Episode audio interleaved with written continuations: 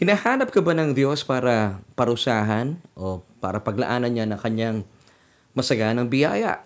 Ano sa palagay mo? Well, ito po ang ating bagong tanong na bibigyan sa atin ng tuon at tugon mismo ng Panginoon. Kaya naman, ano pang hinihintay mo?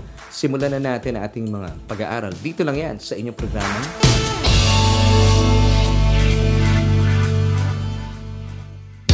Hello everyone! Kumusta po kayo? Isa mapagpala at mabiyayang araw po aking pagbati at uh, once again, thank you for joining me sa isa na namang edisyon ng ating programang Solution with Laverne Ducot and of course, that's me. Ako po ang inyong kaibigan na patuloy na sasamahan at makakasama mula ngayon hanggang mamaya. Dito po yan sa ating programa kung saan ay hatid ay tugon sa ating bawat tanong. At maraming maraming salamat sa Panginoon sa isa na namang napakagandang panahon at pagkakataon para atin pong pagsaluhan ng kanyang napaka saganang mensahe sa atin para po sa ating buhay at pang-araw-araw na pamumuhay. Kaya naman, samahan niyo po ako.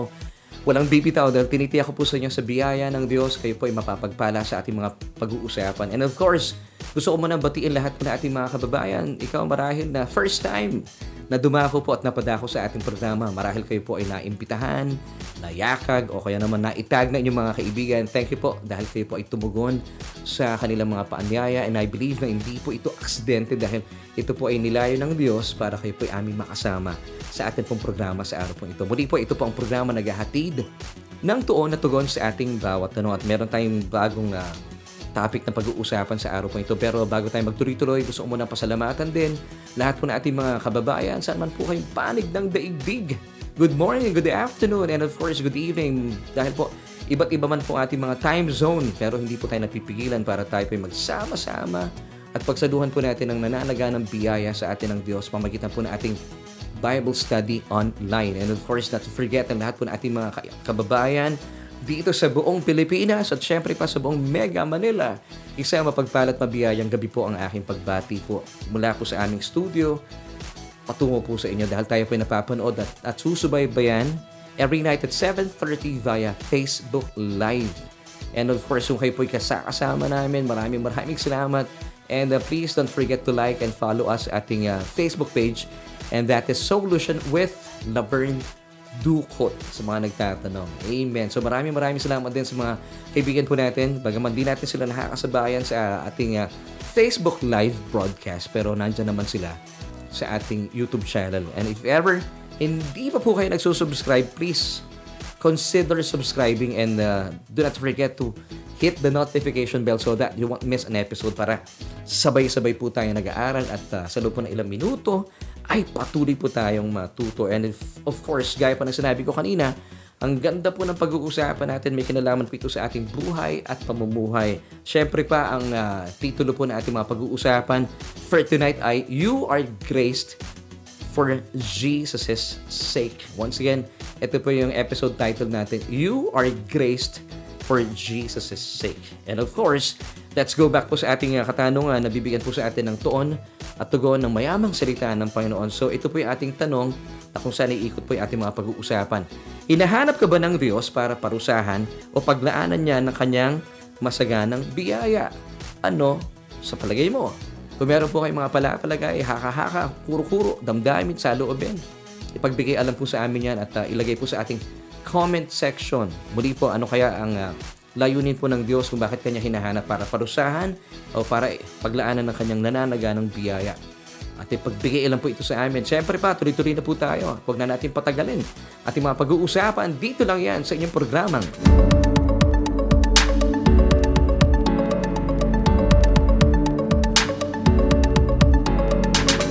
Sa atin pong mga pag-uusapan sa araw pong ito ay alamin po natin kung ano ba talaga yung pakay ng Diyos na kung bakit po niya tayo hinahanap para tayo ba'y parusahan o para paglaanan ng kanyang nananaganang biyaya.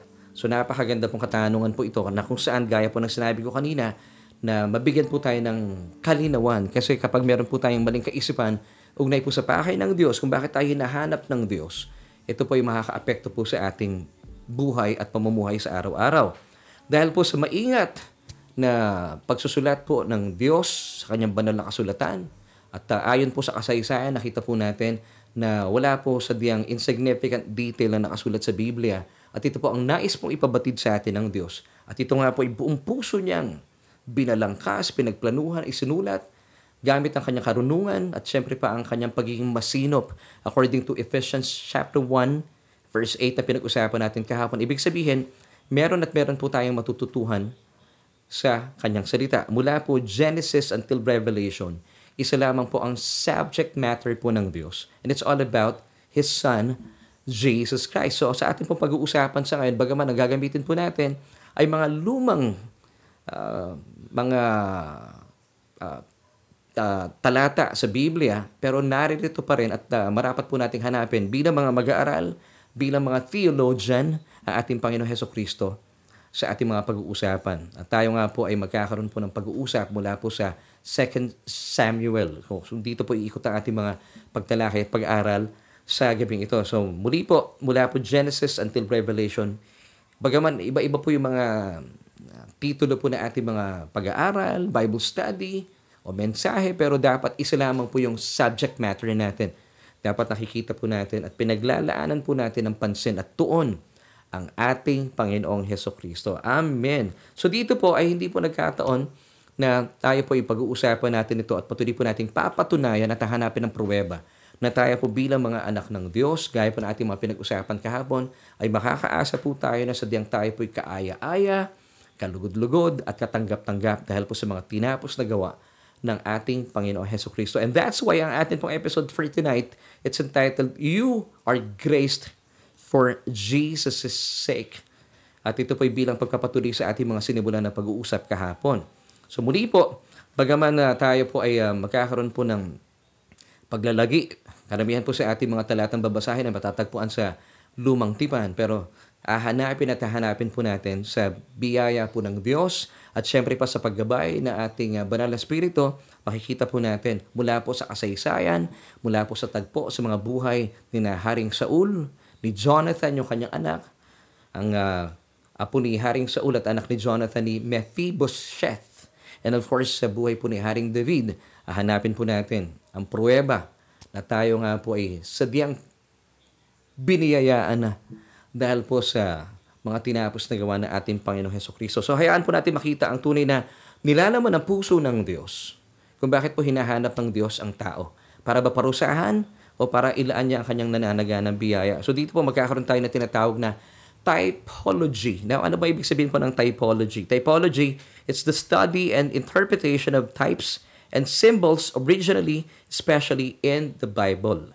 So dito po malalaman natin mula po sa mga tauhan natin sa kwento kung saan ay hahanapin po natin sa istoryang ito at dalayan ko po na makita natin ang kasaysayan tungkol sa biyayang inilaan na po sa atin ng Diyos mula sa mga tauhan natin sa kwento na sina David, of course, he represents God. So makita natin, this is typology. So sa kwento po, makikita po natin na si David, he represents God. And of course, si Jonathan na kanyang uh, covenant brother, kanyang uh, matalik na kaibigan or BFF, Uh, it's a type of Jesus. And for si Saul, si Haring Saul naman, ang uh, ama ni uh, Jonathan represents human race. At ang uh, anak po ni Jonathan, na apo naman ni Haring Saul, si Mephibosheth. Siya po ay nagre-representa. Tama ba yun? Bilang mga mananampalatayang lumpo ito po ay uh, marami po tayong matututuhan mula po sa ating mga pag-uusapan. Uh, Now, simulan po natin ang kasaysayang ito. Dito na tayo sa napatay na po ni uh, David, si Goliath, at uh, dahil po sa mga nangyari ito, nagkaroon po ng matinding pagsiselos itong si uh, Haring Saul sa kanya. At dahil dito, ay uh, ang puso po ni Haring Saul ay hanapan niya ng pagkakataon para mapatay itong si David. Napakasama po talaga na nagagawa ng selos or jealousy sa buhay ng isang tao. Bagaman, no? ito po ay natunghayan na po natin sa kasaysayan. Pero marami pa rin po sa atin sa kasalukuyan ang uh, tila nag enjoy pa rin nagseselos. Pero maganda pong paalala po ito. Ito po ang naging dahilan para masira po ang buhay ni Aring Saul. Bagamat sana nagdiwang na lang siya sa tagumpay na nangyari para sa Israel. Actually, ito para sa Israel. Ginamit po ng Diyos si Haring David kung saan napatay po niya si Goliath. Pero sa diyang nagkaroon po ng selo sa kanyang puso at ito po ay naging dahilan para hanapan niya ng pagkakataon para patayin itong si David. So alamin po natin yung kwento, sundan natin ang kwento kung bakit po nagkaroon po ng ganitong puso itong si Haring Saul para kay David. Magbabasa po natin sa 1 Samuel chapter 18, verses 6 until 9. Matapos mapatay ni David si Goliath, nagbalik na si Haring Saul at ang kanyang mga tauhan. Sa bawat bayang madaanan nila, sinasalubong sila ng mga kababaihang umaawit at sumasayaw sa salim ng mga tamburin at alpa. Ganito ang kanilang awit. Pumatay si Saul ng libo-libo. Si David na may sampu-sampung libo. Verse 8, hindi nagustuhan ni Saul ang sinasabi sa awit. Labis niya itong ikinagalit at sinabi niya, kung sinasabi nilang sampu-sampung libo ang pinatay ni David at ako'y libo-libo lang, kulang na lang, siya'y kilalanin nilang hari. At mula noon ay naging masama ang kanyang pagtingin kay David. So nagsimula po sa selos dahil po sa mga kaganapan kung saan ay napatay po ni David si Goliath. Sana na lang no na nagdiwang na lang po si Haring Saul sa mga pangyaring ito. So dito po nagsimula kung bakit po nagkaroon siya ng masamang pagtingin kay David at uh, naghahanap siya ng mga pagkakataon para mapatay ang uh, batang pastol na ito. Marami rin pagkakataon na gustong patayin po ni Haring uh, Saul si David pero hindi po ito nangyayari. At marami rin pagkakataon Uh, for your information na pwede namang makaganti at patayin po ni Haring uh, ni ni David, itong pastol na si David kasi bata pa siya dito, si Haring Saul pero hindi po niya ginagalaw. Sabi niya hindi ko pwedeng galawin ang lingkod na hinirang ng Diyos. Ganon po siya, napakatapat sa Haring Saul. Bagaman napakasama po ng ginagawa ng Haring ito sa kanya. So tayo po napakagandang uh, pagtuturo po ito sa atin. Meron tayong kapahayagan na bagaman tayo po ay uh, napapasailalim sa mga tagapamuno marahil na masasama.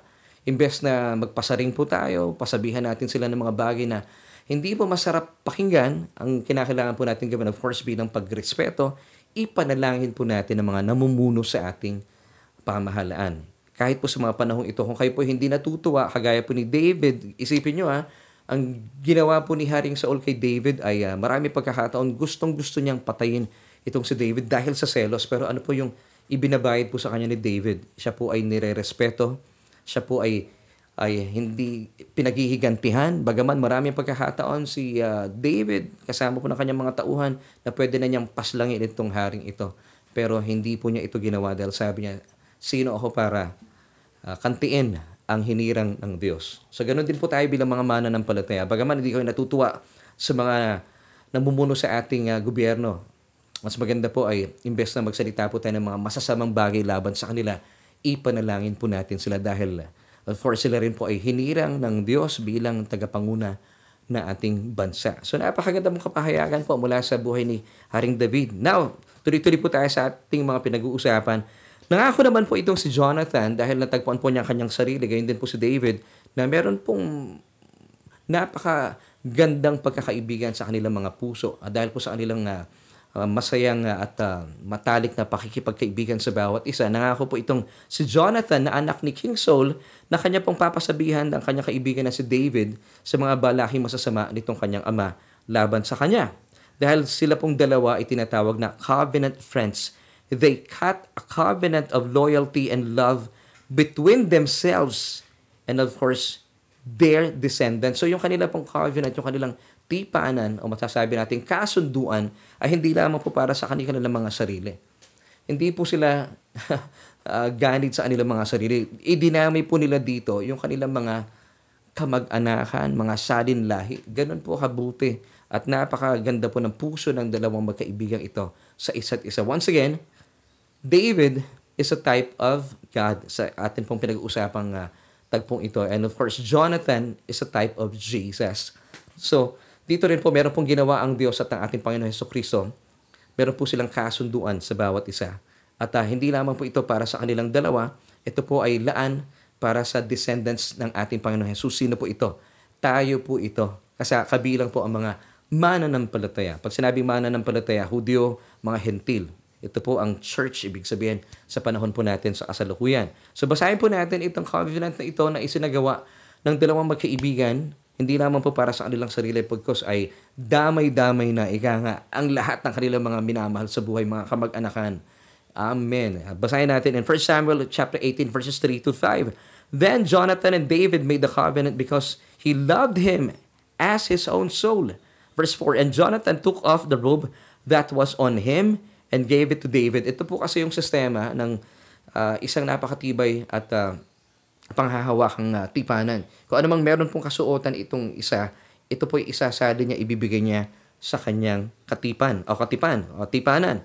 With his armor, even to his sword and his bow and his belt. So bilang patunay na kanilang tipanan o kasunduan, ibinigay po ni Jonathan kay David ang kanyang balabal at kagamitang pandigma, pati ang kanyang tabak, pana at sinturon. So kung anong meron siya, ito po ay ibinigay niya sa kanyang minamahal na kaibigan. Ganon din po tayo sa ating mga minamahal na asawa. Di ba? Ang atin pong uh, pakikipag-ugnayan sa ating asawa, ito po ay tinatawag na covenant. Hindi lamang po ito kontrata. Pag sinabing covenant, ito po ay meron pong namamagitang dugo. At ganito rin po ang nangyari kay uh, David at saka kay Jonathan. Ganito din po sa Diyos. Kung bakit po na isa katuparan ng new covenant of pure grace dahil meron pong dugo na dumanak doon sa krus ng Kalbaryo.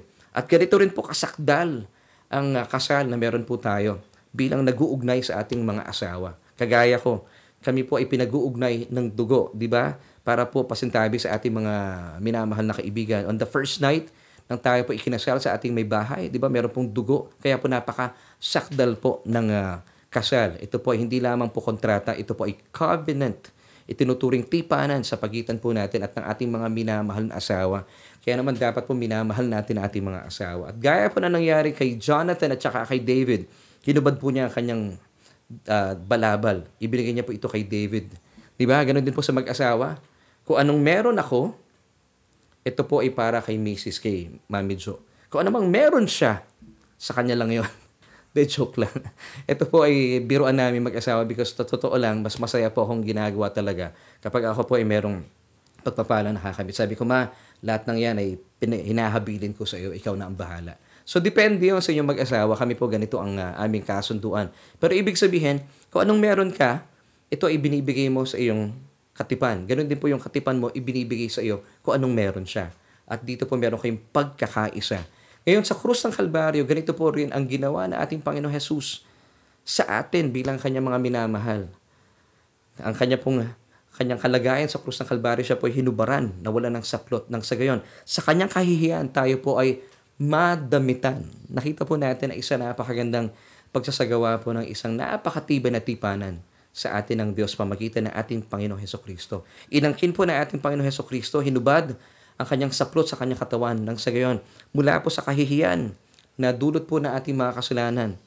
Mininais po niyang yakapin ang kahihiyang ito ng sa gayon ang kanya pong saplot ay mapa sa atin, ang kanyang katuwiran, ang kanyang balabal, para ito po ay magiging silbi nating takluban ng ating katuwiran. Ta, nang sa gayon wala na pong kahihiyan, at tayo po'y uh, maging katanggap-tanggap, kalugod-lugod at kaaya-aya sa harapan ng Diyos. Amen. So bahagi po ng tipanan ni Jonathan at saka ni David ay kalingayan ng lahat ng miyembro ng kanilang angkan. Isipin nyo, kagaya po ng sinasabi ko kanina, hindi po ito naging makasarili, isang tipanan sa pagitan nilang dalawa. Hindi po. Kasama po dito at dami po dito ang kanilang buong angkan. Nababasa po natin sa 1 Samuel chapter 20 verse 42. Then Jonathan said to David, Go in peace, since we have been sw- both sworn in the name of the Lord, saying, May the Lord be between you and me, and uh, between your descendants and my descendants forever. Wow, this is forever. Ito po yung covenant. Ganun din po yung covenant natin na tayo po'y kabilang sa kasunduan sa pagitan ng Diyos at, at ng ating Panginoon Heso Kristo. So all the descendants of Jonathan were part of the covenant benefits. Lahat po na meron po silang benepisyo, kabilang po itong kanilang mga angkan. Isipin niyo po iyon. Halimbawa, sakaling si David po ang mamatay, pagpapalain po ni Jonathan ang angkan ni David. So, ganun po katindi yung kanilang tipanan, kasunduan sa bawat isa. So, likewise, tayo po bilang mga nakikristo Jesus, our Lord Jesus Christ cut a covenant with His Father, our Heavenly Father, and that's why we, Jesus' descendants are part of all the covenant's benefits. Kasama po tayo sa mga benepisyo na kung meron po si Kristo, kasama po tayo doon. Wow! 2 Corinthians 1 verse 20 tells us, For all the promises of God in Jesus are yes, and in Jesus, amen, to the glory of God through us.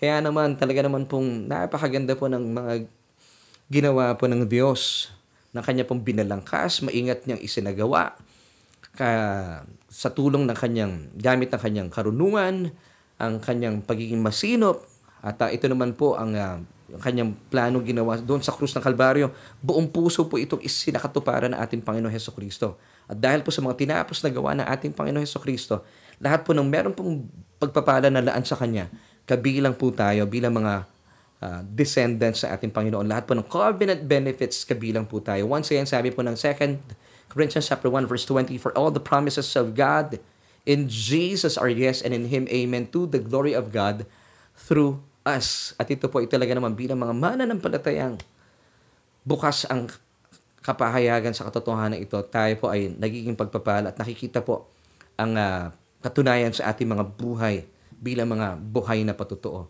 kay Kristo Jesus. So sinasabi po na ilang mga tagapagturo na ang mga biyaya pong inilaan ng Diyos sa mga Hudyo, ito ay laan lamang para sa kanila. Hindi po tayo kabilang dito. But I beg to differ because as a believer, tayo po bilang mga uh, tinanggap na ating Panginoon Heso Kristo at kinilala po natin siya bilang ating Panginoon at sariling tagapagligtas, tayo po ngayon ay uh, kabilang na sa mga pagpapalang inilaan ng Diyos kay Abraham. Since we are in Christ, we are Abraham's seed. So lahat po ng mga pagpapala na meron po si Abraham, kabilang po tayo. Amen. Galatians chapter 3 verse 29. And if you are Christ's, then you are Abraham's seed and heirs or tagapagmana according to the promise. Now, this was made possible through the finished work of Christ on the cross. Yun na naman po yung ating basihan. Praise God. So, napakaganda po. Buti na lang, meron pong covenant na namagitan po sa, pag, sa, sa Diyos at ng ating Panginoon Yeso Kristo. At ito po ay naisa katuparan sa kanyang kamatayan. So, malinaw po na tayong mga mananampalataya bilang mga descendants sa ating Panginoon Heso Kristo ay kabilang po sa lahat po ng covenant benefits ng ating Panginoon Heso Kristo na inilaan na ng Diyos kay Kristo Jesus. Kaya nga po, we are graced for Jesus' sake. Ibig, ibig sabihin, mga kapatid, inahanap ka ng Diyos hindi para parusahan, para ilaan niya sa iyo ang kanyang inilaan ng biyaya dahil sa mga tinapos na gawa ni Kristo. Now, ito na po yung kwento, ipagpatuloy po natin. Dahil po sa uh, mga tagpong ito, meron tayong matututuhan at napag-alaman po ng mga kamag-anakan, ng mga tao sa palasyo, na dumating na yung panahon na napatay na po ito si uh, Haring Saul at saka si Jonathan sa isang labanan. Now, before po silang mapatay, ito pong si Haring Saul ay uh, nagbibigay po ng masamang balita sa kanyang mga tauhan sa palasyo at uh, sa kanyang mga kamag-anakan na sinasabi niya, since siya po inaiinggit at nagsiselos kay David, siya po ay nagbabalita ng masamang balita. Of course, si Saul po, representing human race. Marami po sa mga tao sa ngayon, ang kulang po sa kaalaman tungkol po sa kabutihan na ating uh, Diyos ang masalangit. Gayun din po itong si Saul. Sa sobrang inggit niya at selos niya kay David, ay sabi niya sa kanyang mga kamag-anakan at mga tauhan sa palasyo, kapag siya ay namatay, naku maghanda kayo. Kayo ay hahanapin ni David para parusahan, tugisin, at pagpapatayin mula sa aking mga angkan, mula sa aking mga anak, hanggang sa aking mga kaapu-apuhan. So ito po yung kanyang binalita sa kanyang mga tauhan sa palasyo at mga um, kamag-anakan sa kanyang angkan. At nung dumating na po yung panahon na ito pong si Haring Saul ay napatay sa isang labanan kasama si Jonathan, nakalulungkot pong uh, taganapan ito at nabalitaan ni David. Sobrang nalungkot po siya dahil minamahal niya po itong mag-amang ito. Bagaman, ang puso po ni David ay nalulungkot po sa hindi po masayang nangyari sa buhay ni Haring Saul at saka ng kanyang mabuting kaibigan, ng kanyang BFF na si Jonathan. Ang uh, mga tauhan po sa palasyo at ang mga kamag-anakan po at ang angkan itong ni Haring Saul ay nagpanik sa sobrang takot po nila dahil ang paniniwala nila pag namatay na itong si Haring Saul, talagang sila po ay hahanapin ni David para parusahan, tugisin at uh, iisa-isain po silang patayin mula sa mga anak hanggang sa kaapu-apuhan. Isipin niyo po itong napakasamang balita na ibinigay po nitong si Haring Saul na nag, naging uh, sanhi tuloy para yung uh, five-year-old na anak po ni Jonathan ay madisgrasya, mahulog, at siya po ay naging lumpo. Basahin po natin ang kwento. In 2 Samuel chapter 4, verse 4, Jonathan, Saul's son, had a son whose feet were crippled. He was five years old when the news of the deaths of Saul and Jonathan came from Jezreel, and the boy's nurse picked him up and fled. But it happened that while she was hurrying to flee, he fell and became lame. His name was Mephibosheth. Now, dahil po sa pagmamadali nila, dahil sobrang sila nagpanik, dahil po yung kanilang kaisipan, naku, patay na si Haring Saul. Iyari na tayo kay David. Pag siya nang naupo dito sa trono. Siya na naghari. Tayo ay kanyang uh, tutugisin, hahanapin para parusahan, at ang kaapu-apuhan, mga angkan ni Haring Saul. According po sa binalita ni Saul, sila po ay pagpapapatayin. So, syempre, kung meron kang ganong alam na balita, ay matataranta ka talaga. At yung pong nurse nitong batang ito na si Mephibosheth, in those days, limang taon pa lamang po siya, ay syempre sa pagmamadali na disgrasya at naging sanay para siya po ay maging crippled or maging lumpo. Dahil po sa masamang balitang ito, grabe no? Marami pong mananampalataya sa ngayon dahil po hindi po nila napapakinggan ng tamang mensahe po ng Ebanghelyo. Sinasabi po ng maraming tao na ang Diyos hinahanap ka dahil siya ay galit na galit sa iyong mga kasalanan. Narito siya para ikaw ay kanyang uh, akusahan sa iyong mga kasalanan, hatulan. Ito pang karaniwan ang uh, mga mensaheng sinasabi po ng uh, marami mga tagapagturo sa ngayon. At ito naman po ay kumakalat na lang at dahil po sa kakulangan ng pag-aaral ng salita ng Diyos, inaangkin po ito at ipinapasa ng ilang mga mananampalataya at nagiging sanhi para ang tao po ay lumayo sa Diyos, matakot. At dahil dito marami pong mananampalataya ang nagpapanik. Kasi every time napapakinggan nila yung salitang God or Diyos, ang thinking po nila, ah, hatulan ako ng Diyos. Inahanap ako ng Diyos para parusahan sa aking mga kasalanan. Kaya naman, tuloy, kagaya po ni Mephibosheth, sila po inadidisgrasya. At maraming Kristiyano po sa ngayon ang mga lumpo sa kanilang buhay bilang mga mananampalataya. Ibig sabihin, hindi po sila umuunlad because they have this wrong believing about God. Ang thinking po nila, ang equivalent po ng salitang Diyos or God, G-O-D, ay judgment. Hinahanap sila ng Diyos para parusahan. Ito po pangkaraniwan kasi ang mga mensahe na papakinggan ng maraming tao sa ngayon. So ganito rin po ang nangyayari sa panahon natin sa kasalukuyan. Lumaganap ang mga ganitong mensahe na talagang hindi po nakakatulong. At marami po mga mensaheng kagaya nito ang naghahatid sa ating mga kapatiran sa depression. Hindi lamang po sila nalulumpo physically, nalulumpo rin sila emotionally dahil na, naiisip nila dahil sa sobrang sila po'y makasalanan. Kagaya po ni Mephibosheth, sa sobrang takot po ng kanya nag-aalaga sa kanya, siya ay napabayaan, bumagsak, nalumpo.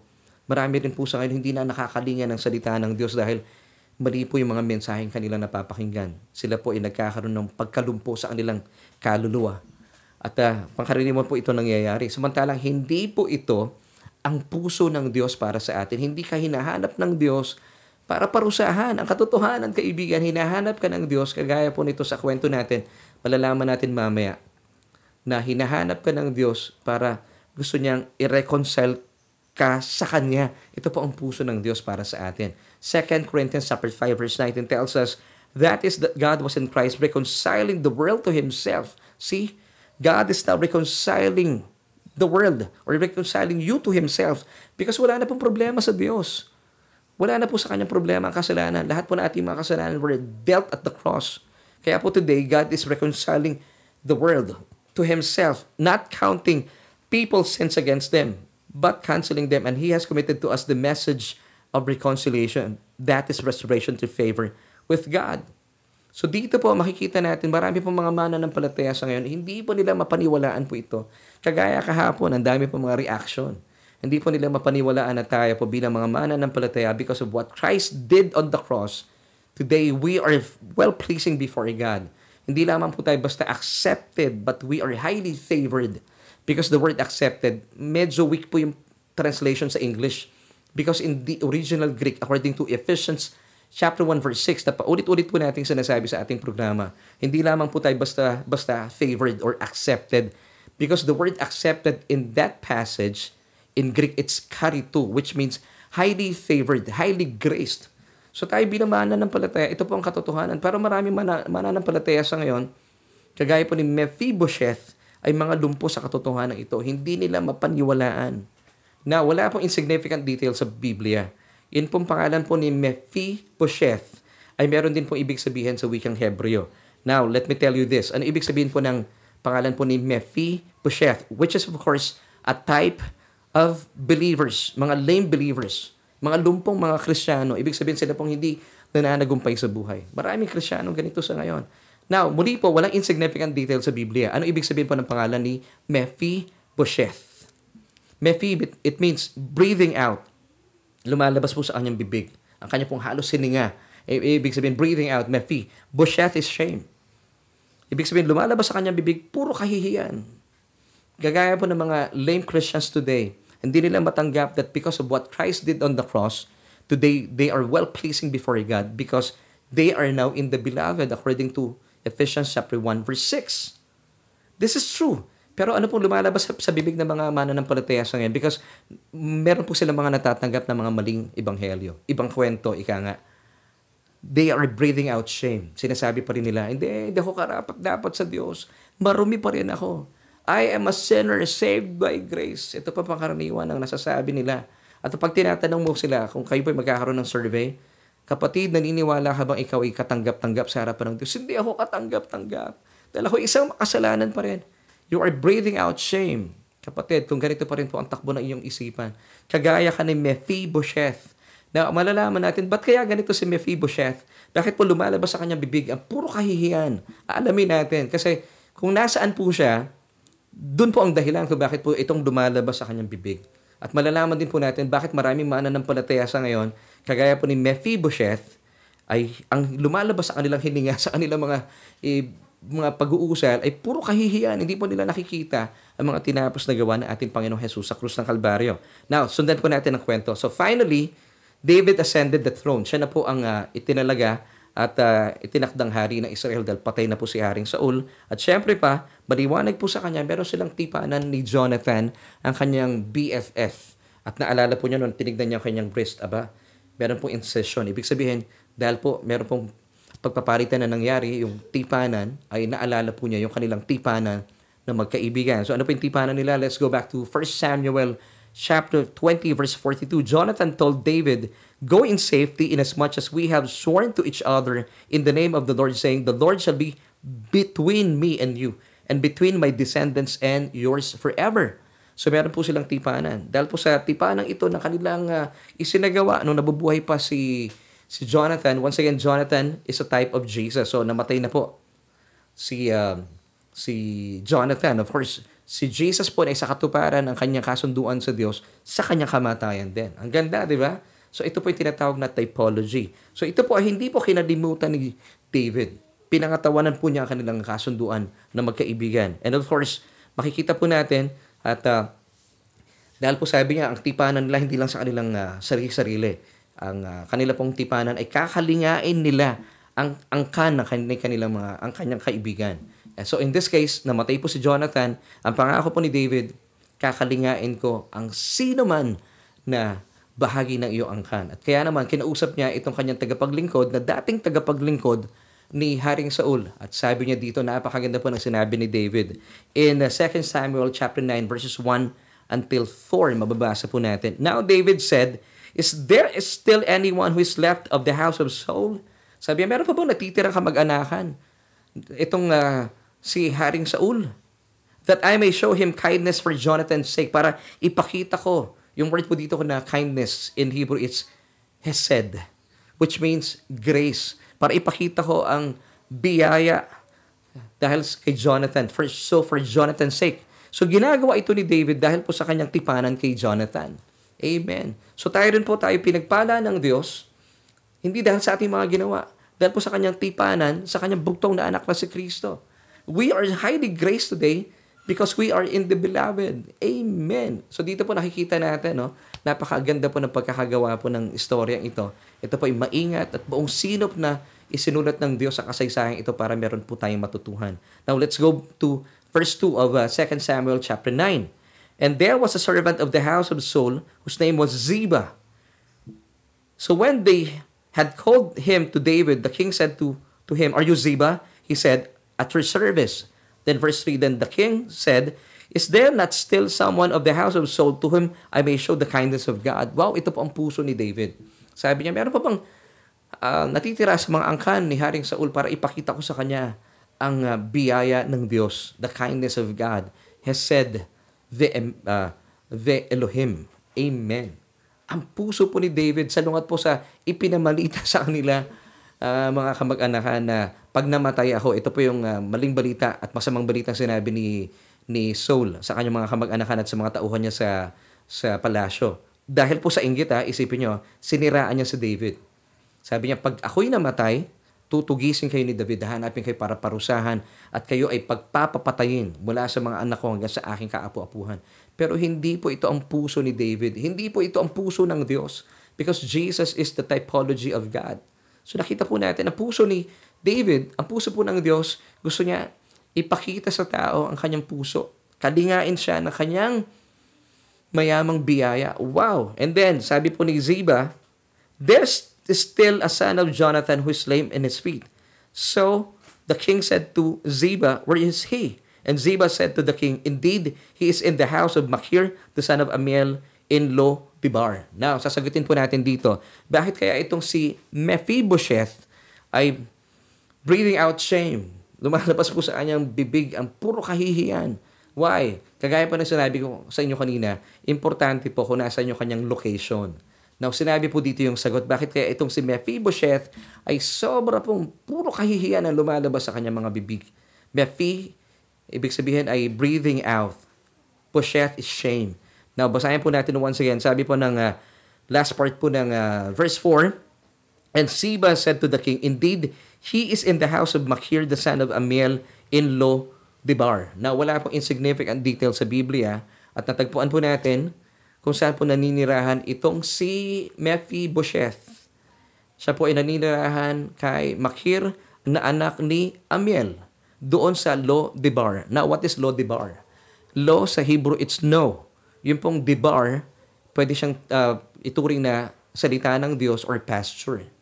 Now, nasag- nasagot na natin yung uh, ating tanong kanina. Bakit po kaya itong si Mephibosheth, which is a type of us lame believers, So bakit may mga mananampalatayang lumpo, hindi po sila lumalakad ng tuwid bilang mga mananampalataya, hindi sila nananagumpay bilang uh, isang Kristiyano. It's because nandun sila sa low de bar. Ano yung low de bar? No pasture, no food, no word of God. Kung kayo po isang mananampalataya, kung bakit kayo po ay lumpo, ay dahil wala po kayo natatanggap na salita ng Diyos. Kung meron man kayo natatanggap, quote-unquote, akala nyo salita ng Diyos, pero puro paghahatol, paghuhusga, hindi po iyan ang salita ng Diyos. Kagaya po ni Mephibosheth, and that's why his name is Mephibosheth, breathe out shame. It's because he was then living in Lo Debar. Lo, once again, no, it means no. Debar, no. Yung Debar, it's food, pwedeng pasture, pwedeng word of God. So marami pong mananampalataya sa ngayon kung bakit po lumpo sa kanilang buhay bilang mga Krisyano. It's because wala po sila natatanggap na salita ng Diyos. And that's why isinilang po ang ating programa nang sa gayon tayo po ay mabusog at managana po sa mensahe ng salita ng Diyos. Ang sa gayon, hindi po kayo nagsasalita ng mga bagay na hindi po ayon sa salita ng Diyos. Instead na puro po kahihiyan ang inyong binibikas ng inyong mga labi. Puro pagpapasalamat sa Diyos. Bakit? Kasi sagana po tayo sa mensahe ng Ebanghelyo. So marami pong mga Mephibosheth sa ngayon, ang ganito. Nandun po sila sa Lodibar. Mas pinili po nilang hindi makinig ng salita ng Diyos, tinanggap na lamang po nila, nagalit sa kanila ang Diyos. At ito po ay nabalitaan nila sa ibang mga soul, haring soul. Because uh, King Saul, it's a typology of uh, human race. Marami kasi sa ngayon, hindi nag-aaral ng salita ng Diyos, napakinggan lang kung kani-kanino. Eh sinabi nila, eh, kaya hindi ako nagsisimba. Eh, eh, kristyano naman ako, pero eh, alam ko makasalanan ako eh. Galit sa akin ng Diyos eh.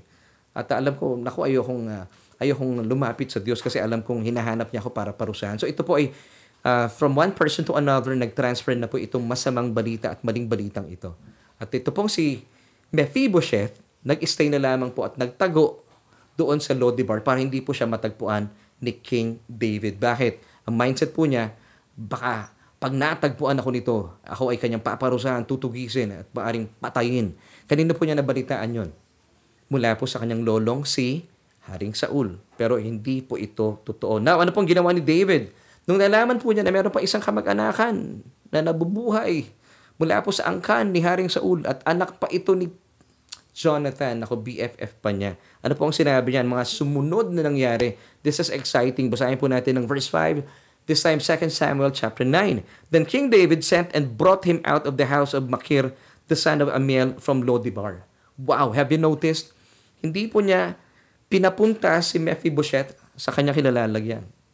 Napakaganda po ng puso ni David. Ito po ang puso ng Diyos. Because siya po ang tumungo doon. Nagpas, pinasundo niya po itong si... Actually, siya ang pumunta doon para sunduin po itong si Mephibosheth. So, ganito rin po ang ginawa po ng ating Diyos sa atin. Hindi po tayong lumapit sa Kanya because siya po ang lumapit sa atin sa paano pamamaraan. Siya po ay nagkatawang tao para abutin ang taong makasalanan. Amen. Hindi po ba nakikita natin, ito po ang puso ng Diyos. Hindi siya, hindi kanya hinahanap para parusahan. Gusto kanyang abutin.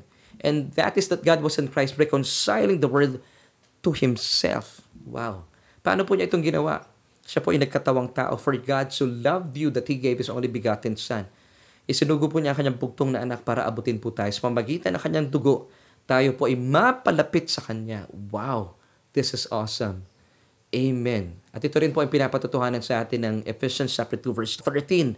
But now in Christ Jesus, you who once were far off have been brought near by the blood of Christ. So kagaya po ni Mephibosheth, hindi po siya pinapunta mag-isa. Siya po ay pinuntahan ni David at sinundo.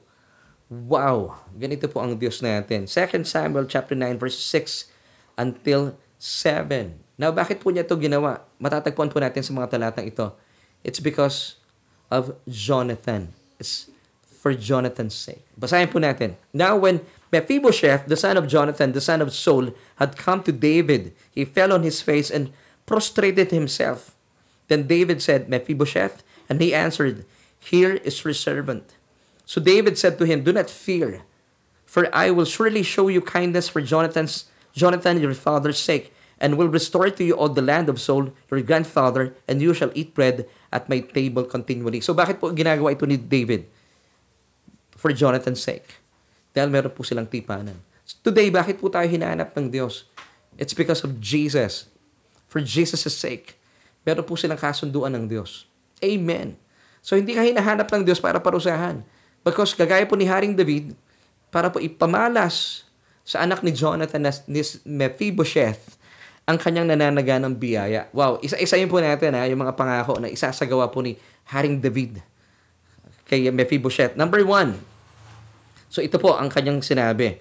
Sabi niya una-una, do not be afraid. So kapag binabanggit po yung salitang Diyos, wag po kayong matakot.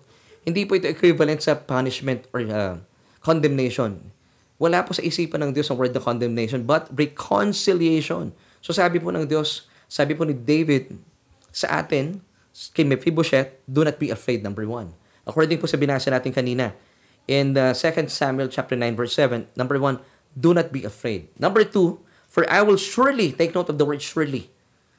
Sure na sure, ibig sabihin. For I will surely show you kindness. Yung word dito na kindness in the Hebrew, it's uh, chesed, which means grace. For I will surely show you grace for Jonathan, your father's sake. So tayo makakaasa, we are highly graced, not because of what we have done, but what uh, Jesus has done on the cross. Amen. Number three, meron pang ginawa po si David dito. I will restore to you all the land of Saul, your grandfather. Wow! Ibabalik po ni David kay Mephibosheth ang lahat po ng mga lupain ng kanyang uh, lolong si Saul. And number four, ito pa maganda, you shall eat bread at my table continually. Kasi kasama niya po Bagaman hindi niya anak si Mephibosheth, ituturing niyang parang anak at isasama niya kumakain sa kanyang lamesa continually, tuloy-tuloy. Wow! Ganito rin po tayo. Kaya let me tell you, kayo po ba'y katanggap-tanggap sa harapan ng Diyos? Amen. Ito po ang gusto ng Diyos. Tayo po'y kasama niya kumakain sa kanyang hapagkainan. Wow! Grabe, ano, nung ito po'y pinag-aaralan ko, sobra ako namamangha sa Diyos. Now, question, ano, man, ano naman po yung reaction ni Mephibosheth? Amen. Kasi bilang uh, uh, kamag-anakan, part po ng descendants po ni uh, Jonathan itong si Mephibosheth and of course anak pa ito ni Jonathan na BFF ni uh, King David. Kasama po siya sa covenant benefits na kabilang po bilang uh, na nakipagkasunduan kay David. Gayun din po tayo, kagaya ng binasa ko kanina, 2 Corinthians 1 verse 20. For all the promises of God are yes in Jesus and in Him, amen, to the glory of God through us. Amen. So ano po yung reaction dito ni uh, Mephibosheth? Verse, uh, verse 8 naman tayo, 2 Samuel chapter 9. Then Mephibosheth bowed himself and said, What is your servant that you should look upon such a dead dog as I? Ito po ang problema sa maraming ng palataya. Mga lumpong mananampalataya. Since hindi po nila mapaniwalaan na sila po ay pinaging marapat na sa harapan ng Diyos, ang tingin pa rin po niya sa kanyang sarili ay aso. Uh, uh, bakit mo ako binibigyan, sa, uh, hindi nga lang ba uh, aso, no? dead dog, patay na aso. Ito po yung kanilang uh, expression in those days.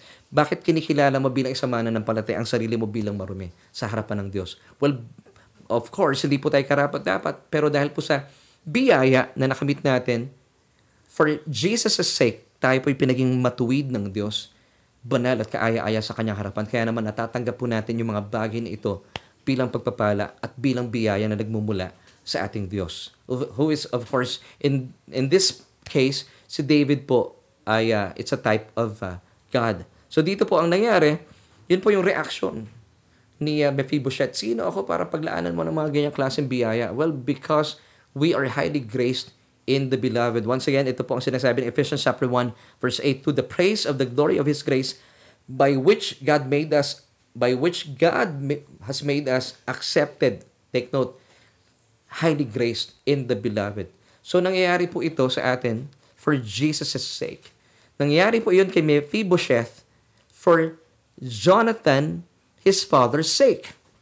So ito po ang sagot. Biyaya po ito, kaya po nararanasan o naranasan ni Mephibosheth ang mga pagpapalang inilaan sa kanya ni Haring David. Una sa lahat, huwag kang matakot, sabi niya. Wow! Huwag kang matakot. So dapat huwag tayong matatakot pag lumalapit tayo sa Diyos. Ikalawa, sabi niya, For I will surely show you kindness or grace for Jonathan, your father's sake. Number three, I will restore to you all the land na pag-aari ng iyong uh, grandfather. And number four, you shall eat bread at my table continually. Ito po ang mga biyaya at pagpapalang tinatamasa tayo bilang mga descendants na ating Panginoon Heso Kristo bilang kabilang sa covenant benefit na, na ito po ay uh, isinakatuparan dahil po meron pong kasunduan na namagitan sa Diyos at ng kanyang bugtong na anak na si Kristo. Amen! But wait, there's more. Ito pa maganda rito. Uh, bago tayo matapot. Matapos, hindi po natatapos dito ang uh, mga kasaganahan ng biyaya na tatamasa nito ni Mephibosheth. Dahil po, in verses 9 to 11, meron pong ipinag-utos dito si Haring David kay Ziba. Mababasa po natin in 2 Samuel chapter 9 mula verses 9 until 11. Now, this is interesting ah. Tinawag ni David si Ziba, ito po yung tagapaglingkod dati ni Saul na tagapaglingkod na po ngayon ni David. At sa harapan niya ay sinabi, ibibigay ko sa apo ni Saul. Of course, ito ay si Mephibosheth, ang lahat ng ari-arian niya at ng kanyang sambahan. Verse 10, Kayo na iyong mga anak, yung mga anak po dito ni Ziba, at mga alipin ang magbubungkal ng kanyang lupain. So ang magtatrabaho para sa mga kamag-anakan ito ni, ni Mephibosheth, yung mga alipin at mga anak ni Ziba. Grabe, ano? At ito pang uh, iniuutos ng hari ni King David kay Ziba, aalagaan ninyong mabuti upang mag-ani ng sagana at magkaroon ng sapat na pagkain ng sambahanan ng iyong Panginoon. Who was Mephibosheth, of course. Ngunit si Mephibosheth, ito po maganda pong kakaiba at natatanging uh, paalala po at inuutos ni King David kay Ziba. Ngunit itong si Mephibosheth ay sa akin sa salo ng pagkain. Exclusive. Ganito po tayo. Kakaiba po ang uh, benefit na meron po tayo bilang mga anak ng Diyos. Ang mga anak ni Ziba ay 15 at 20 ang kanyang mga alipin. So ibig sabihin, ito po yung uh, mga maglilingkod sa mga kamag-anakan pa ni Mephibosheth. 15 na anak at 20 na mga alipin. So that's uh, 35, kung hindi ako nagkakamali. Ha? Kung tama aking mathematics. So sabi ni Ziba, masusunod pong lahat ang utos ninyo kamahalan. So pinagpala na ni King uh, David si Mephibosheth talaga naman nag-uumapaw po ang pagpapala. Wow! So muli po sabi ni Mephibosheth dito, ang maglilingkod ay paglilingkuran yung mga kamag-anakan ng mga alipin at anak ni Ziba. Pero ang gusto po ni David, once again, ha, basahin natin, 2 Samuel chapter 9 verse 10b. But Mephibosheth, master's son, shall eat bread at my table always. Wow. Ito po ang gusto ng Diyos. Tayo po'y kapiling sa kanyang hapagkainan. Now, meron pang isa na isang napakagandang kapahayagan kung bakit po isinulat ito ng Diyos para sa atin. At hinayaan po ng banal na Espiritu na manatili po ito na nakasulat sa banal na kasulatan dahil meron po itong napakagandang kapahayagan para sa atin. Uh, tunguhin naman po natin ang uh, verse 13 ng 2 Samuel chapter 9. Basahin po natin. So Mephibosheth dwelt in Jerusalem for He ate continually at the king's table, and he was lame in both his feet. Now, ano po ang pakay po ng uh, Banal na Espiritu? Bakit po niya isinulat pa itong talatang ito? At uh, ipinapaalam po sa atin na siya po inanatiling lumpo sa kanyang mga paa. Well, alam po ng Diyos, ito po yung kapahayagan. Alam po ng Diyos ang paglakad natin sa buhay bilang mana ng palataya, tayo po ay hindi perpekto. Of course, ang uh, perpekto po sa atin yung ating espiritu. Ito po ay dapat malinaw po sa atin. As a tripartite being, we are spirit being who has a soul. Ito po yung mid-person natin who lives in a body. So tayo po bilang mga mana ng palataya, yung atin pong espiritu ay buhay na buhay na perpekto na sa mata ng Diyos. Samantala, ang ating pong kaluluwa at ang ating katawan, may mga pagkakataon tayo po nagkakasala, nagkakamali, gumegewang-gewang sa ating paglakad bilang mana ng palataya dahil ta- may mga pagkakataon tayo po ay nahuhulog sa kasalanan, nagkakamali, pero hindi po tayo nagtutuloy-tuloy doon. Bagaman, tayo po paminsan-minsan ay lumalakad na lumpo, pero hindi po ito sagabal sa harapan ng Diyos. Sabi po ng Diyos, you can still eat at my table continually. Amen. So maari pa rin po tayong uh, kumain sa hapagkainan ng Diyos. Ibig sabihin, hindi po mawawala ang ating kaligtasan. Hindi po mawawala yung mga covenant benefits na inilaan na po sa atin ng Diyos. And this was made possible through the finished work of Christ on the cross. Now, ito pang maganda. Kasi po ang gusto ng Diyos, di ba kumakain po tayo sa kanya hapagkainan. Kapag kumakain po tayo, di po ba kagaya ko ngayon, nakaupo. At pag nakaupo po tayo, it's a posture of rest. Pag nakaupo po si Mephibosheth, gusto po ng Diyos, huwag siya maging conscious sa kanya mga paang lumpo. Di ba pag nakaupo po tayo, natatakpan na po ng lamesa ng Diyos ang ating mga binti, ang ating mga paa. So, ibig sabihin na gusto po ng Diyos, huwag kang maging conscious, huwag kang maging fleshy sa iyong mga weaknesses, sa iyong kakulangan bilang lumpo. May mga pagkakataon tayo po bumabagsak, nagkakasala, huwag kang maging conscious doon. Because maging conscious ka sa lamesa ng Diyos sa punong-puno ng pagkain, punong-puno ng kanyang biyaya. Wow, ito po ibig sabihin ng 2 Samuel chapter 9 verse 13. Even though we fail, we fall, we sin, but still we could uh, eat at the uh, God's table continually. Ito po ang naisin ng Diyos na maintindihan po natin. Amen. So bilang pagtatapos, ito po yung ating final solution and let's go back to our question as we end. Hinahanap ka ba ng Diyos para parusahan o paglaanan niya ng kanyang masaganang biyaya? Ano sa palagay mo? Well, napagtanto po natin since ito po yung ating mga napag-usapan na at ito po yung ating solution as we end. Wow, nang hinanap po ni King David si Mephibosheth, taliwas po ito sa paniniwala ng bata. Mula po sa kanyang mga natanggap na balita mula kay Haring Saul, which was, uh, of course, a type of human race. Marami po tayong nababalitaan sa ngayon mula po sa mga sinasabi ng iba't ibang mga tao. Huwag po natin papaniwalaan. Makinig po kayo sa sinasabi ng mga pastor na nag-aaral ng uh, ebanghelyo ng ating Panginoon Heso Kristo. Dapat po talagang nagbibigay sila ng panahon. So wag po kayo naniniwala sa sinasabi ng kung sino-sino man na iyong mga kapwa, nagalit sa inyo ang Diyos, hinahanap ka ng Diyos para ikaw ay parusahan dahil sa iyong mga kasalanan. Gaya po ni Haring Saul, ito po ang kanyang mensaheng ibinigay sa kanyang mga tauhan sa palasyo, sa kanyang mga kamag-anakan, at ito rin po ang namaan ng balita ni Mephibosheth kung, kung saan naging sahi ng kanyang pagiging lumpo So wag po ninyong papaniwalaan po iyon. Pero sa kabila po nito, salungat po ito sa tunay na layunin ng Diyos, which of course, in, in this story, si David po ang uh, type of God na pinag, sa pinag-uusapan natin. Hindi po niya hinanap si Mephibosheth para parusahan, kundi paglaanan ng kanyang pagkalinga, ng kanyang pag-ibig at ipamala sa kanya, surely, ang kanyang biyaya for Jonathan, his father's sake. At ipamana po lahat ng ari-arian ng kanyang lolo. Isipin mo yon At syempre pa naisin po ni Haring David, gaya po ng ating Diyos sa langit, tayo po yung manatiling kumain sa kanyang hapagkainan magpakailanman. Isipin mo yung kinatatakutan ni Mephibosheth before, ay siya palang magpapala sa kanya. Wow! Ito po isa lungat sa mga paniniwala ng maraming tao sa ngayon. So bilang mga mana ng palataya, meron tayong eternal salvation. Kasi tayo po mananatili sa hapagkainan ng Diyos. Wow! So, muli po, uh, kinakailangan natin mag-aral ng salita ng Diyos. Huwag mong papaniwalaan kung sino-sino lang mga nagsasalita, naggalit sa iyo ang Diyos. Oh no. That is that God was in Christ reconciling the world to Himself. Ito po ang puso ng Diyos. Ito po rin ang puso ni Haring David na kanyang hinanap si Mephibosheth. Yung baling kaisipan ni Mephibosheth na akala niya siya ay tutugisin, paparusahan, papatayin. Ito po ay salungat sa ipinamalas po ng Haring David sa kanyang sa kanya nung siya ay kinalinga na. Una po sabi niya, huwag kang matakot, do not be afraid. Ito rin po ang sabi ng Diyos sa atin. So ganito rin po ang nilalaman ng puso ng Diyos para sa atin. Hinahanap kanya ngayon, huwag ka nang magtago, hindi para parusahan, kundi para ipalasap sa inyo ang kanyang nananaganang biyaya. Amen. At ibinigay po niya ang kanyang bugtong na anak para nang sa gayon ay maibalik sa iyo at ipakita niya sa iyo ang kanyang nananaganang biyaya for Jesus' sake. At lahat po ng mga ari-arian na meron po si Heso Kristo ay kanyang ipapamana sa iyo. At naisin ng Diyos na ikaw ay manatiling kumain sa kanyang hapagkainan magpakailanman. Amen. 2 Samuel chapter 9 verse 7. Last verse and then we'll end. David said to, to him, Do not be afraid. Number one.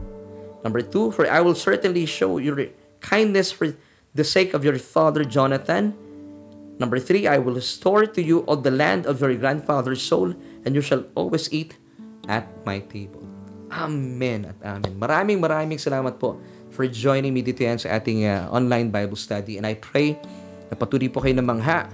Napakaganda pala ng layunin ng Diyos kung ba't kanya hinahanap, hindi para parusahan. Wala po sa bokabularyo ng Diyos yun. Because nais niyang kalingain ka sa pamagitan ng kanyang nananaganang biyaya. Kaibigan, kung kayo po ay namangha sa ating mga pinag-usapan at patuloy mo natatagpuan ang iyong sarili na namamangha sa isang Diyos na salungat sa inyong iniisip before because sa inyong mga napapakinggan, ng mga maling balita, ugnay po sa Diyos na siya ay mabagsik, galit na galit sa iyo, hinahanap ka niya para parusahan dahil sa iyong mga kasalanan. Hindi po. Hindi po ito ang puso ng Diyos para sa inyo. Muli po sabi ng uh, 2 Corinthians chapter 5 verse 19, That is that God was in Christ reconciling the world to Himself naisin kanyang ibalik sa kanyang sarili. Ngayon, ano pong kinakailangan natin gawin? Sabi ng Romans 10 verse 9, that if we confess with our mouth the Lord Jesus Christ and believe in our hearts that He was raised from the dead, you shall be saved. Gusto po ng Diyos magmula po sa inyo ang uh, mga desisyon. Narito lamang po siya. He is now reconciling you to Himself. Wala na pong problema sa Diyos. Gusto lamang po niya na magmula po sa inyo ang desisyon. All you have to do, sumang-ayon po tayo sa Kanya. Hindi po galit sa inyo ang Diyos. Naisot na po kayong imbitahan. Tanggapin niyo po ang paanyaya sa inyong Diyos at uh, gawin po ninyong inyong sariling tagapagligtas at Panginoon ng kanyang bugtong na anak na si Kristo. Nang sa gayon, lahat po ng mga uh, biyayang ito ay inyo pong kamtin bilang mga descendants na ating Panginoon Heso Kristo bilang isang anak ng Diyos. So all you have to do, tayo po ay magpipray, ang kinin niyo po, ako inyo pong sarili niyong panalangin, ang panalangin ito, na nagmumula sa inyong mga puso at manampalataya po kayo, kayo po ay uh, makatatagpo na kaligtasan. Let's pray. O Diyos, kinikilala ko po ang aking sarili. Apart from Jesus, hiwalay kay Kristo Jesus, wala po akong sadyang magagawa. Ako'y isang makasalanan at uh, nangangailangan ng isang tagapagligtas. Kaya naman, kinikilala ko si Kristo, kinikilala ko si Jesus simula sa oras na ito bilang aking Panginoon at sariling tagapagligtas. Dahil naniniwala po ako, doon sa krus ng Kalbaryo, lahat na aking mga kasalanan ay pinatawad na niyang lahat. Maraming salamat po, O Diyos, dahil po sa inyong kaloob na buhay na walang hanggan. At maraming salamat din, Panginoon, dahil naisin mo ang pinakamabubuti para sa akin. At salamat po na aking pangalan ay tiyak nang nakasulat sa aklat ng buhay. Amen at Amen. Kaibigan, kung kayo po ay isa sa mga sumabay sa panalangin ito, manampalataya po kayo.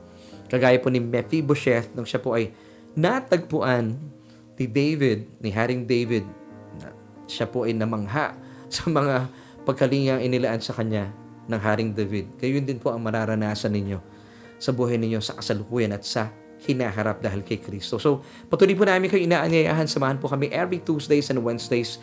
Tuloy-tuloy po tayong mag-aral ng salita ng Diyos para hindi po kayo manatili sa low the bar. Dapat po meron kayong mga salitang tinatanggap mula sa Diyos. At dahil dito, kayo po ay magbubunga po ang inyong mga usal ng mga bagay na pagpapasalamat sa Diyos. Amen. At sa pagkakataon ito, gusto ko naman pong imbitahan at ipanalangin, ikaw marahil kaibigan, kung kayo po ay uh, namangha sa ating mga pinag-usapan, well, this is the truth.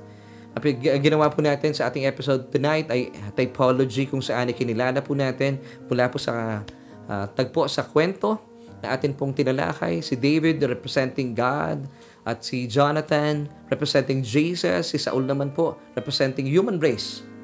And of course si Mephibosheth representing lame Christians. Pero since naunawaan na po natin ito, hindi na po tayo lumpong mga mana ng palataya. Hindi ka na isang lumpong kristyano dahil alam mo na ang katotohanan. You are now pleasing before God for Jesus' sake. Amen. Gusto ko po kayo pag-pray.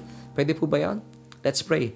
O Diyos, aming Ama, maraming salamat po sa kapatid na ito. Nakasama namin nag-aral sa araw po ito. Kami rin po, ako po mismo ay namamangha sa napakagandang mensaheng inilaan mo sa amin sa araw po ito. O Diyos, aking Ama, sa ngalan po na aming mga kaibigan, mga kaklase na kasakasama sa araw pong ito, sa aming pag-aaral, patuloy mo po kaming bigyan ng gutom sa aming mga kaluluwa ng sa gayon. Ipagpatuloy po namin ang aming pag-aaral at patuloy po kaming mamangha sa yaman ng iyong biyaya na sadyang mapagpalaya. Panginoon, anuman po ang kanyang mga pangangailangan sa oras po ito, sa kanyang pangangailangan espiritual, physical, and even Lord sa pinansyal, pangangailangan kaluluwa, Panginoon, maraming maraming salamat dahil ang lahat po ito ay kinatagpo mo na. At patuloy po namin inaangkin ang lahat ng mga biyaya at pagpapala dahil po sa mga tinapos na gawa ng aming Panginoong Jesus doon sa krus. Salamat sa iyo, O Diyos, sa mga katotohanan ito. Salamat din, Panginoong Jesus. Amin po itong nararanasan at ine-enjoy dahil po sa inyong pagsunod at pagtalima sa kalooban ng Ama. At salamat din, Banal na Espiritu, sa inyong patuloy na pagtuturo sa amin at pagbubukas na aming kaluluwa at kahit man lang sa loob ng ilang minuto kami ay patuloy na natututo. Salamat po po sa iyo, O Diyos. Ito po aming panalangin at pagpupuri sa matamis sa pangalan ng aming Panginoong Jesus. Lahat po tayo magsabi ng Amen.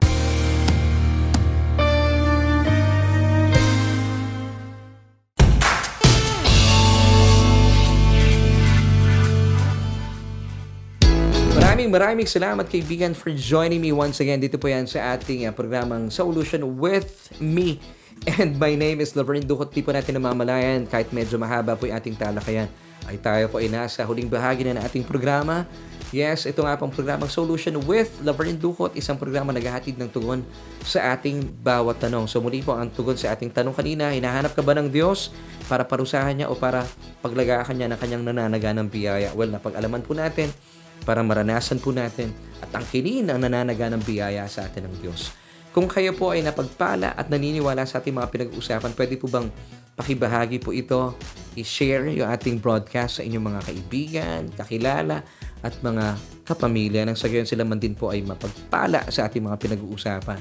At nang sa gayon, mas marami pang tao ang makakilala sa kabutihan at ang tunay na tinitibok ng puso ng Diyos para sa kanila. Muli po maraming maraming salamat for joining me at magkita-kita po tayo next week na. At pansamantala, wala po tayong broadcast bukas. Magbabalik po tayo next week, Tuesday. At uh, kung kayo naman po ay walang sambahan, samahan po kami sa ating online worship celebration happening every Sunday at 11 in the morning. So muli po sa ngalan po ng aking buong pamilya, we thank you so much sa inyo pong pag-agapay sa amin at nais pong iwan sa inyo ang 3 John chapter 1 verse 2, Beloved, ikaw yan, I wish above all things that you may prosper and be in health even as your soul prospers. Bye.